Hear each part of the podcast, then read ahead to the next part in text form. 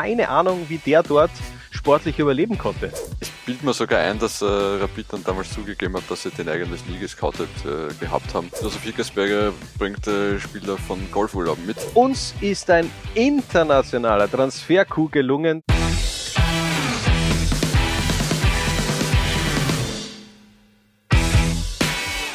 Hallo und herzlich willkommen zu Answer Panier. Heute mit dem Thema Transferflops made in Hütteldorf. Wir alle wissen, ja, davon gab es sehr viele. Deshalb mussten wir uns da ein bisschen zeitlich auch ähm, beschränken, haben uns da auf dieses Jahrhundert äh, fokussiert und wir starten mit einem deutschen Goalie im Kasten der dieser Rapid Transferflop 11, nämlich Georg Koch, Harald. Ist äh, von Dynamo Zagreb gekommen, damals zum SK Rapid und äh, hat sich jetzt nicht als sicherster Rückhalt erwiesen. Man muss aber dazu sagen, äh, dass das Ende seiner Rapid-Karriere natürlich auch ein äh, ziemlich tragisches war. Ja, natürlich die Böller-Attacke im Wiener Derby. Ähm, da erlitt er einen Knalltraum und einen Kreislaufzusammenbruch, musste dann in weiterer Folge auch seine Karriere beenden. Aber davor hat er eben auch schon nicht wirklich eine gute Figur gemacht. Vor allem das Spiel gegen Anatosis Famagusta bleibt in Erinnerung, wo er eher gepatzt hat. Für mich war das immer ein bisschen kurios. Ein, ein Georg Koch hat bei den Pressekonferenzen und in den Interviews davor sehr selbstbewusst gewirkt, aber das hat dann am Feld eben nicht so ausgesehen. Also er konnte nicht dieses Selbstbewusstsein aufs Feld mittransportieren. Ähm, ansonsten im Grunde ja auch ein guter Typ, hat ja auch davor viele Stationen in Deutschland gehabt, ein sehr erfahrener Torhüter. Da ging Rapid wirklich mit vier Goalies in diese Meisterschaft. Georg Koch, Helge Bayer, Andi Luxe und Raimund Hedel. Alle haben gespielt. Alle eigentlich äh, durchaus bekannte und äh, recht große Namen, muss man sagen, oder? Ja, ich meine, Helge, Meier damals, äh, Helge Bayer damals immer als Meistertorhüter, aber da war Peter Backold eben diese Geschichte, da, da wankelmütig. Ja, sie waren nicht auf einem gemeinsamen Nenner, ist mir vorgekommen und da hat er eben immer auch wieder ein bisschen äh, rotiert. Vor Georg Koch haben wir für euch ein 3 für 3 aufgeboten und den Beginn macht Jakob Laursen. Kam aus der Premier League, aber keine Ahnung, wie der dort sportlich überleben konnte. Genau, ähm, äh, bei Leicester City und bei Derby County in der Premier League gespielt. Ähm, ich bild mir sogar ein, dass äh, Rapid dann damals zugegeben hat, dass sie den eigentlich nie gescoutet äh, gehabt haben. Genau, ähm, er nur äh, aus äh, hat ein paar Tipps gegeben scheinbar. Genau, und äh, ungefähr so ist es dann auch gelaufen, also oder nicht gelaufen, je nachdem, wie man es sehen will. Ja, beziehungsweise äh, eine Anekdote bleibt ja von dieser Zeit, Harald. Eine Anekdote bleibt, äh, Jakob Lausen ist mit einem von Rapid zur Verfügung gestellten Auto auf der Südosttangente gefahren, hat davor das Auto falsch betankt gehabt. Äh, das Auto ist ausgerollt, er hat ähm, Bahnenstreifen abgestellt und ist nach Hause gegangen, ohne jemals irgendwem Bescheid zu sagen. Es steht noch immer auf der Südostbank dieses Auto. Nein, äh, wahnsinnige Geschichte natürlich. Jakob Lausen, äh, nach einem halben Jahr war es dann eben auch vorbei. Diese Ära bei Rapids ging zurück nach Dänemark. Der nächste Spieler kommt aus der gleichen Ära. Saud Fahrt Katari. Hickersberger holte damals ähm, Saud-Fahrt gemeinsam mit Ali Adel Shadur als eine Art so Katar-Mitbringsel nach Wien und hat diese beiden Transfers damals bezeichnet als beide sind ein großer Gewinn. Für, ich, für mich ist das wie Weihnachten. Scheinbar hat aber Josef Hickersberger andere Vorstellungen von Weihnachten. Die einen äh, holen, bringen Kellner vom Balaton äh, mit äh, als Bundesliga-Kicker. Äh, Josef Hickersberger bringt äh, Spieler von Golfurlauben mit. Ähm, weil er hat ja da, damals auch seine Zeit ja, gehabt. Ja. Ähm, er hat ja tatsächlich auch in Katar äh, trainiert, als, als Trainer gearbeitet. Ähm, ja, war kein üppiges Weihnachten. Ja, definitiv. Nach fünf Spielen inklusive absolutem Brutalo-Foul gegen Michi Angerschmidt waren dann schlussendlich auch die Festtage für Sautfahrt in Grün-Weiß vorbei. Ebenfalls unter Josef Hickersberger hat der nächste Kicker trainiert. Wladimir Laband kam als Ersatz für den damals verletzten Markus Katzer. Gespielt hat aber zumeist ein anderer, nämlich Marcin Adamski.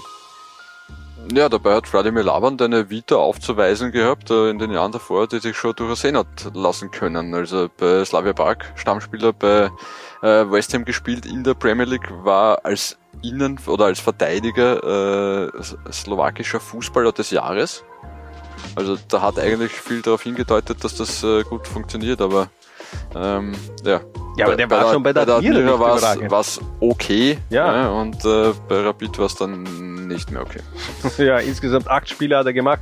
Wladimir Lavand. Weiter geht's im Mittelfeld und den Start macht ein Spieler, der im Grunde nie wirklich eine Chance äh, bei Rapid bekam, äh, nämlich Christoph Saurer. Vor allem von den Fans hat er im Grunde nie eine Chance bekommen. Ja, aus der Nachwuchsspieler, der den Sprung bei der Austria bis zu den Profis geschafft hat, der sich halt nie wirklich durchsetzen konnte, weil zu diesem Zeitpunkt ähm, Nachwuchsspieler in Wien Favoriten nicht so gefragt waren, sagen wir es einmal so. Ähm, Riesentalent gewesen und dann über den beim Lask sich schon durchgesetzt, äh, warum man ihn dann als Rapid holt. Sportlich habe ich es verstehen können zu ja, dem Zeitpunkt, war, war ähm, aber was die Begleitumstände angeht, hätte man es ahnen können. Ja, aber okay. das habe ich mich bei den nächsten äh, paar Wechseln, die, die in die Richtung gegangen sind, auch äh, gefragt. Entrup. Ja, ähm, Maxi Entrop ist da sicherlich natürlich auch ein Beispiel, äh, ein, ein, Beispiel, wie sie eigentlich nicht sein sollte. Im Grunde soll ja trotzdem die sportliche Leistung am Ende des Tages zählen, aber da war es dann eben auch schwer, sich auf das Wesentliche zu äh, fokussieren. Kann mich aber noch gut an sein Bundesliga-Debüt im Hanapi-Stadion erinnern. Damals gegen Red Bull Salzburg hat er das zwischenzeitliche 1 zu 0 erzielt. Also da waren die Fankurven schon auch geteilter Meinung. Die einen haben gepfiffen, die anderen haben das dann richtig gefeiert, dass er das Tor erzielt hat. Aber schlussendlich war seine Ära nach zwei Jahren, 38 Spielen und drei Toren auch beendet. Er spielt aber noch immer, seit 2017 bereits in der Burgenlandliga beim SC Pinkerfeld. Also dem kann man nach wie vor auf die Füße schauen. Und äh, ja, Christoph Saurer sicherlich damals ein sehr starker Kicker, der eben aber nie wirklich bei Rapid seine, äh, seine Qualität abrufen hat können. 300.000 Euro haben sie damals auf jeden Fall für Saurer nach Linz überwiesen. Ein weitaus höherer Betrag wurde für den nächsten Kicker ausgegeben, nämlich Ivan Mocinic, der 2 Millionen Euro Mann, der neue Modric sollte er sein, aber er zündete nie, weil er fast immer nur verletzt war. Ja, ähm, vor allem das Knie hat Probleme gemacht, der Knorpelschaden, der war in den zwei Jahren, die er beim, oder drei Jahren, die er beim SK Rapid war, ich glaube, zwei Drittel der Zeit eigentlich verletzt und dazwischen, wenn er gespielt hat, dann ja, war das die 2 Millionen Euro ganz knapp nicht wert. Ja, unterm Strich nur 24 Spiele gemacht in Grün-Weiß. Er versucht es dann 2019 nochmal in Kroatien, aber beendete Anfang 2022 mit 29 Jahren bereits seine Karriere. Anders als bei Mocinic war die Karriere von Gerhard Poschner bei seiner Ankunft in Wien eher schon am absteigenden Ast, obwohl er aus La Liga kam. Also so, so ganz ein, ein, ein, ein alternder äh, Bundesliga-Star aus Deutschland war er nicht, denn der hatte in der Vorsaison richtig viel auch gespielt bei Rayo Vallecano. Ja, davor bei Venezia und Stuttgart und Dortmund und äh, war echt eine okay Karriere, die er bis zu dem Zeitpunkt hingelegt hat. Ähm, war eben auch ein wirklich bekannter Name, als er, als er damals äh, nach Österreich gekommen ist. Äh, ist er von und mit Lothar Matthäus gekommen ja, ich sage einmal, äh, der andere Deutsche, den er dann mitgenommen hat, äh, hat ein bisschen mehr Fußabdrücke hinterlassen. Hatte damals einen kleineren Namen, aber der hat sich in den Jahren danach doch sehr, sehr gut entwickelt. Sicherlich das einzige Gute, was man aus dieser Lothar Matthäus-Ära von Rapid, glaube ich, noch heute erwähnen kann, ist, dass er eben Steffen Hoffmann nach Wien-Hütteldorf geholt hat. Es war aber generell eine extrem schwierige Zeit, 2001, 2002. Es war die erste Saison nach Dejan Savicevic und wer Rapid in den Jahren davor mit Savicevic gesehen hat, da war im Grunde das komplette Spiel äh, auf Ilceni auch ausgerichtet. Also da hat im Grunde die einzige Kreativität, die es damals bei Rapid gegeben hat, die war Dejan Savicevic, ein bisschen auch mit Roman Wallner,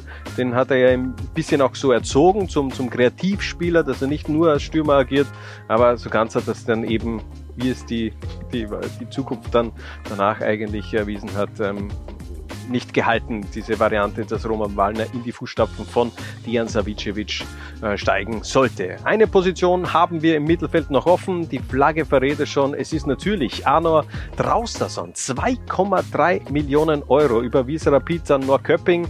Nach wie vor der teuerste Transfer der Vereinsgeschichte.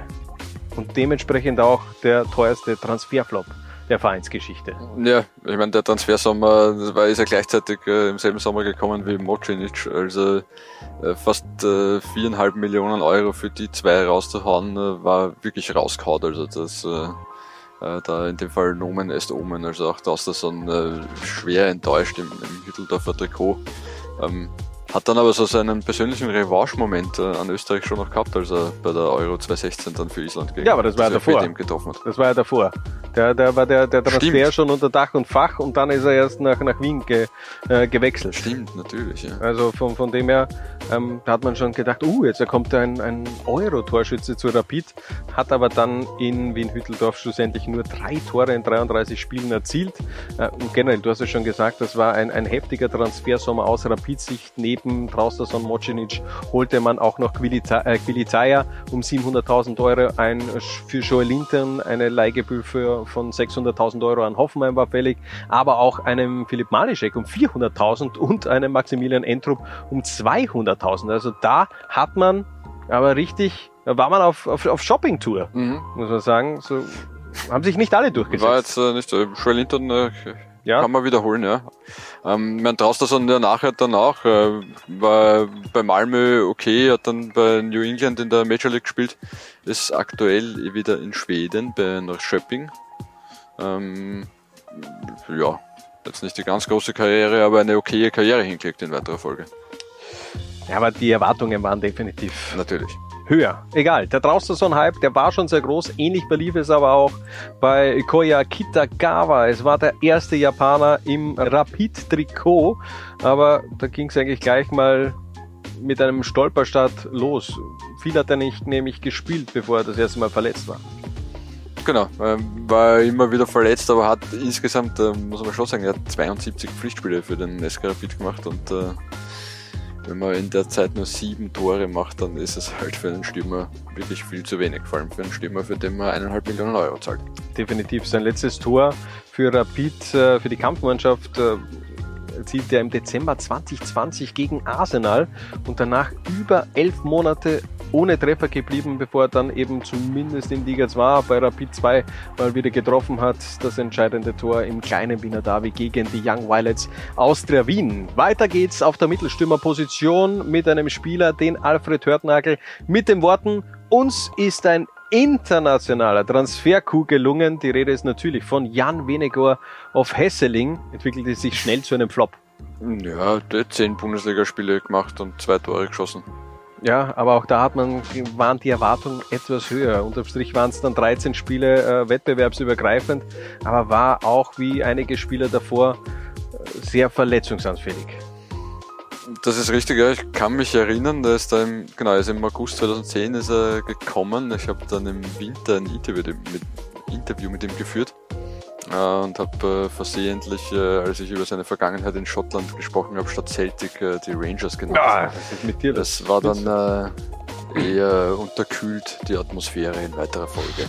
Wirklich? Also ich habe ich hab auch damals in seiner verletzten, äh, also so lange Zeit verletzt, dann war habe ich auch meine Interview geführt, aber der hat eigentlich sehr sehr entspannt gewirkt. Ich glaube, es war ihm gefühlt schon alles eher wurscht. zumindest, zumindest hat es so gewirkt. Ich meine, ich meine, die Vita ist Wahnsinn. Er ist ja. einmal ein niederländischer Meister geworden, äh, zweimal schottischer Meister, hat 134 Tore in 316 Spielen in äh, Niederlands höchster Liga gemacht in der Eredivisie.